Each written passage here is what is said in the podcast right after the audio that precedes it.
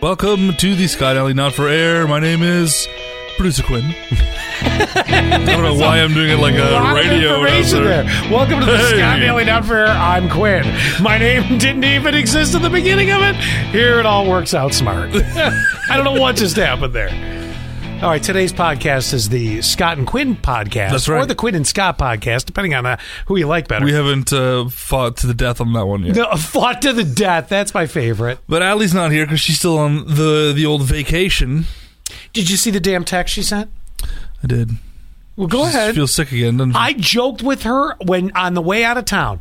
I said, last time you went to Cleveland, you got the vid. And she went to that spinning class. And I talked to her. God, what day did I talk to her? She was gone already, and she called me, which is rare because like I'm like, you're gone. Don't talk to me. You know, and she goes, well, I'm on my way to a spinning class, and I go, oh, we were texting, and I go, well, don't get COVID. She texted just hours ago. I'm sick. I stopped in Cleveland, but I got two COVID tests, and they're both negative, which is fine. Yep. But it's that GD spinning class. Yep. She gotta Cleveland is not safe for spinning class. No, clearly not. It'll get you the funk. Well, what I do quickly want to announce is that because she's not here, we did end the podcast last week, where she wanted to ask us which one of us has come across a dead body, and we were going to talk about my career in the news for before I showed up here. I had forgotten about this, but I'm really glad you brought it back up. Yeah. we are, because I do want Allie involved, we were going to wait for her to come back to talk about that. So there is a story. Well, I mean, it's not as intense as you probably want it to be, but yes, the answer is yes, I have come across. All right, I'll ask this much. Is there more than one? I think two is... Wow. That's two more than me. And it's not as morbid. Let's just go with that. Than me. We'll get into it when Allie gets back. But first, I do want to quickly ask you something before we get into this episode. I do. I want to know if we have an update on your missing Christmas present. No, my birthday. Yes, you're right. Christmas present. Well, funny story about that. Allie and I, before she left, because she knows who Gordon is too. Yeah. We thought we'd call him, bust his chops a little bit, you know. So we called him. He's driving over the road, right? Yeah. And I don't remember what the heck it was, but another package or something showed up at the house for him. And I go, hey, it was something like, just wanted to know, you know, the seasons are changing. Is my lawnmower going to come at some point? Because I wanted my lawnmower from the Manscaped. That's right. You know, and he played it off kind of jokey, like he didn't know what was going on. And then it was sort of like, and unfortunately we had to go because one of our sales associates walked in the room and I'm like, Gordon, I got to go. We were having a few second conversation before this all happened. But when I presented the question, I didn't really react with Allie with Gordon on the phone. Sure enough, hung up the phone. I look right at Allie. I go, he's not getting this thing for me, is he? She goes, no, you're SOL. Because I want to now do what Allie told me to do. Go on Amazon, get the link, and text it to him. Yeah. I mean, at this point. Or go to the website itself. At this point. Or, I mean, the other thing I do is, don't worry, I bought my own Christmas present. You can give me another $120 in rent. You just Venmo me the money. Right? So I don't know. I just but she felt it too. She goes, oh yeah, you're not getting it. Oh my God. Like, come on. It's so good though. It's a great product. Well, I'm looking forward to someday having one, I hope. Man. Oh, my gosh. So, I just wanted a quick update on that, but it sounds like it's not going very well. There's no good news whatsoever on that. It really ticks me off. And the way it blew me, which, for all I know, it could be in the package that came to the house, but, you know, the surprise is over. Guess what? It's March. Yeah. I don't need you to be like, hey, look what I got you for Christmas. Hey, douche, that was 3 months ago. Golly, man. He's a late birthday present. Speaking of people, can I go off for a minute? Sure. This is what the podcast is for. You know, what is it with people?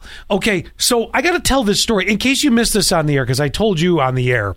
Mm-hmm. But the way this story unfolds, so for those that don't know, I kind of fell into buying a new car in January. Long story short, I was going to put myself on the list of being able to get a new vehicle. You know, that's the way it works now. When you're ready to buy, you got to get on a list, give them a $500 deposit, so on and so forth. I happened to call the dealership that I had done a lot of business with over the years, and they called me back in 30 minutes. They go, it just so happens we had a deal fall through. Happened to be the exact vehicle that I was looking for.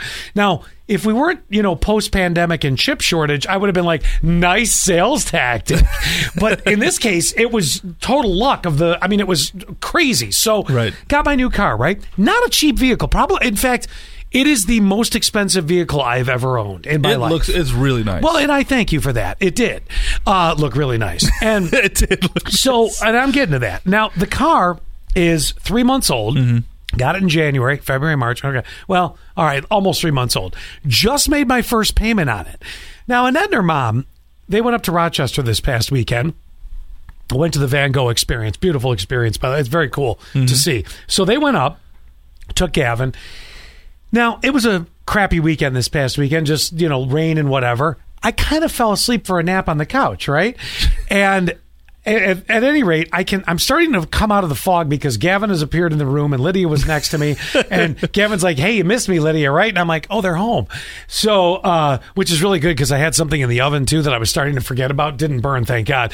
So, at any rate, Annette comes upstairs in her defense, she didn't know that I was really kind of in nap mode. Mm-hmm. So she goes, hey, I scratched the car. I'm like, what? So, launch up. I'm like, you scratched the car. Now, I didn't tell her this to her face, but every single car we've had together, she has caused some form of damage to. We had a white TC. Back bumper had one of those, dimples, thanks to her. Her Prius has damage on the right side front corner panel, pulling into the garage. The girl has flipped a car, and not one I was involved with. But every vehicle, it's like, okay. So I'm a little, but I've never told her this. So we're just not going to tell her this is in this podcast, okay? So she doesn't listen anyway. We hope. We hope. So we're just not going to tell her that this segment's in here. So at any rate, I was already a little trepidatious about letting her take the brand new vehicle, but it's an SUV hybrid. It's good, I guess. It's okay, whatever. Especially in these times. So she comes back and she goes, well, the parking was really tight. She had to go to a Walmart up in Rochester. She goes, well, the parking is really tight. Again, being, restraining here, I'm like, then why did you park in a tight space if it's a new car, dumbass? But I didn't say that. I did now. This is in your head. It's out now. It's out now. So, at any rate, she said, well, the parking was really tight up there. Then she made the point, though, that made me realize she didn't do it. Mm-hmm. And that was, she goes, well, don't you think if I was pulling in and something happened, I would have felt it? And I'm like, yes. Yes, you're right. There would have been something to cue you in on this. Now, I have to paraphrase. It's only on the plastic part of the front, kind of where the bumper curves around. I'll tell you what it is. Is it noticeable? Only if you know where it is. Okay. It's a 2022 Highlander, so it's very curvy on the bumper, right? Sure. And she goes, do you want to see it? I'm like, yeah. So she takes me down. Okay. So the good news is, it's only on the plastic. It's not on the metal, which is great because now it's not going to rust. Nothing will ever happen. However, it's there. I know it's there. I'm only one payment in. Maybe by the time you hear this too, but at any rate, it's I know it's there. So I, being me, have to deal with this because I have to keep this car like 8 years, Yeah. So, and of course, I still wanted to call the body shop, but she said, well, I can fix it with a pen. And I'm like, no, you can't. Don't get the paint pen. It never works, right? I'm like, someone needs to spray it. It needs to be buffed, whatever. But you know what I figured out it was? I'm 99% sure. Some douche with a shopping cart. Mm. So is it people that just see a newer vehicle and are either assholes and jealous and they just want to do it? Or, okay, it was sort of windy this weekend, but not on this past Sunday. So is it the portal to hell that is Walmart's parking lot where shopping carts just go flying around willy-nilly? Was it some a-hole that just decided, oh, well, I'm just going to move it up there? Because to be totally honest with you, if I did this, I would be kind of like, oh, yeah. You leave a note or something like, yeah. I don't know. Clearly this was an act of someone fucking up and going, oh, whoops-a-daisy. Or they saw somebody that had a new vehicle that you know, they're jealous of, or, oh, well, that person should, you know. And let me promise you this. It's not like she parked like an idiot or something like that. I mean, I can promise you that that's not the case. The girl knows how to drive, except pulling into places, obviously, because she scratches the shit out of everything. But that's here nor there. Again, we're not telling her I said that. But, you know, so what would you take it as? Would you take it as someone with a shot? Because I'm pissed because now this is at least going to be a few $100s, but I want to get it fixed. The shopping cart makes it. Did she notice? So she obviously noticed when she got back to the car? I think so, but I'm not 100% sure. Did she check the other cars around her? I don't know the answer to that. And I'm not 100% sure it happened at the Walmart parking lot in Rochester. Okay. It could have happened where they went in Rochester to see the Van Gogh thing. Sure. Whatever. But the thing is, it wasn't hard enough. If a vehicle hits another vehicle, you have to notice that. Well, it's going to leave an indentation. Sure. There's no indentation. There's just the paint off the bumper. So it's down to, it's like black underneath it because it's plastic or whatever. Yeah. So there's no denting. And if you run your finger on it, it doesn't even feel like it gouged in. It just, like, it's not even sharp. Like, no, it just took the paint off. So, yeah, it could be a lot worse. Don't get me wrong. But, you know, it's there. I would say I won't say she's in the clear on this one. I still make her call the body shop, or do I call? Well, that depends on how kind of OCD you are about that, how bad it looks. Well, I can't tell. I haven't seen it, so I don't know how bad it is. But, I mean, I'll go check it out later. Because it's right here in the parking lot, right? Oh, yeah. I'll go check it out after the podcast. You know, mine. But this is why I hate parking next to people. Yeah. So I will go out of my way to park, like, in the back, like, where I'm surrounded by empty spaces. And then if someone comes and parks next to me, it pisses you off. I might just throw a shopping cart at your cart. I hear you. But that's, like, for me, I would just be like, you know what? From now on, park on the other side of the planet. Yes. Because that's just the best way to... And obviously, if you're at, like, you know, a baseball game or something like that, that's tough to you know, find that open space of parking. But, like, at a Walmart, across the parking lot, go for a walk. It's good for you. It's just, no doubt. It's just the principle of it all. It's like, you know, well, one, being woken up and my reaction, but then, you know, like, come on. I mean, I don't know. I'll never know the answer, but whatever. I'll live through it. Pay a fortune, get it fixed. You know how it goes. Well, not only was, today's Allie's last day of vacation recording this. I just came back from vacation last week. Yes, you did. And I got to get one in here to keep up with you guys. You really do. I want to talk to you about some plane etiquette and see if we're on the same page here. Okay. That's my turn to vent. I'm with you. Let's do it. Because they made me feel bad about this, and I don't think I should have. So I'm in the emergency seat, emergency exit seat. You're a long guy. I know that seat, yes. Right? So you have to choose that seat, essentially. So I chose that seat. I believe you pay a little extra to get the extra legroom. Why wouldn't they give it to you cheaper? Because if the plane's in danger, you're the one that's got to help people. That's a solid point, but I think they see it as this thing has legroom, and we're probably not going to crash. Well, you're a giant. There's no real... True. Okay, all right, whatever. So I get the aisle. I always get the aisle, emergency exit or not, because I got to stretch them legs. Oh, and sometimes I stretch them. They're long. I stretch them into the aisle so that when... Well, sometimes I do get the occasional beverage cart crashing into my legs. Yeah, but, you know, too. But that'll wake you up. That should get you a free drink. See, now I know. I'm teaching you how to fly here. So I'm sitting in the... we're getting on the plane. And you just go like this when the beverage cart hits you. Ah! And then the flight attendant's like, oh, sir, can I get you something to help you? Yes, whiskey. 3 of them. Yes. Make it a triple. So we're boarding, and I'm the first of all the emergency exit row people, because I found out exit row people, they don't call you up, but you get to go before all the, like, zone 1, 2, 3, 4s. Wait, to get on board? Yeah, you do. When they say can we get priority up here? I asked. I was like, "Is emergency exit row priority?" They're like, "Yup." They never tell you that. They never tell me that. So now you know. My ticket said Zone 4, so I'm like, well, I'm dead last time in the emergency exit. And I'm like, can I go? Because I'm in the exit. And they're like, yeah, get on. I'm like, okay. It's like, yeah, that's priority. I'm like, oh, so this no. Going great. So fun fact. Emergency exit row is priority on at least Allegiant. Which is what I feel. So I get there. I'm the first one. I put my bag up. I sit down. I don't buckle yet because you got to do the whole dance with someone's probably sitting next to you, so you got to get up and let them in. So two people sit next to me. So it's a three-row seat jobber, yeah. So you got a middle, you got a window, you got me in the aisle. I believe they call that the 737. I have no idea what it is. Somebody knows. I don't. So across the aisle is another three, same emergency exit row, and those three spots are filled as well. Okay. And the middle person is with the middle person on my side. Oh, they got the shitty booking. Yeah. Look, you don't want to be in the middle. Yeah. And then they audacity. And I get the question, but they should know why I said no. Is they wanted to sit next to each other. Oh, sure.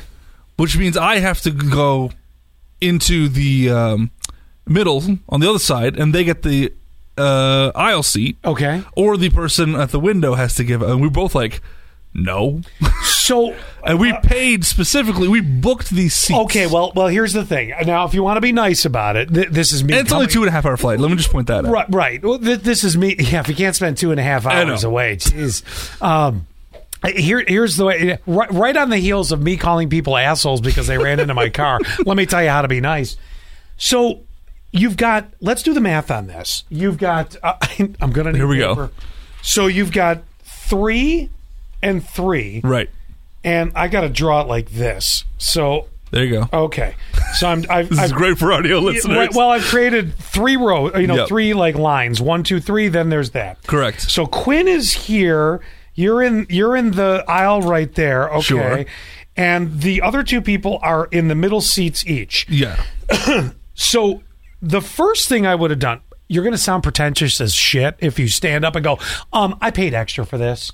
What you need to do is... I didn't go that hard. Right. In my mind, I did. What you need to do, because you standing up in a plane... Planes on TV are nothing like planes in real life. You standing on a plane, you're hunched over the whole way you're there. Oh, it's the worst. So when you stand up on the plane and you're like, Andre the Giant hunched over, mm-hmm.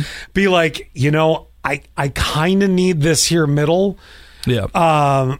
But we could figure something out because the 2 people with the window seats technically didn't pay more for those, did they? The aisle seats, they paid the same.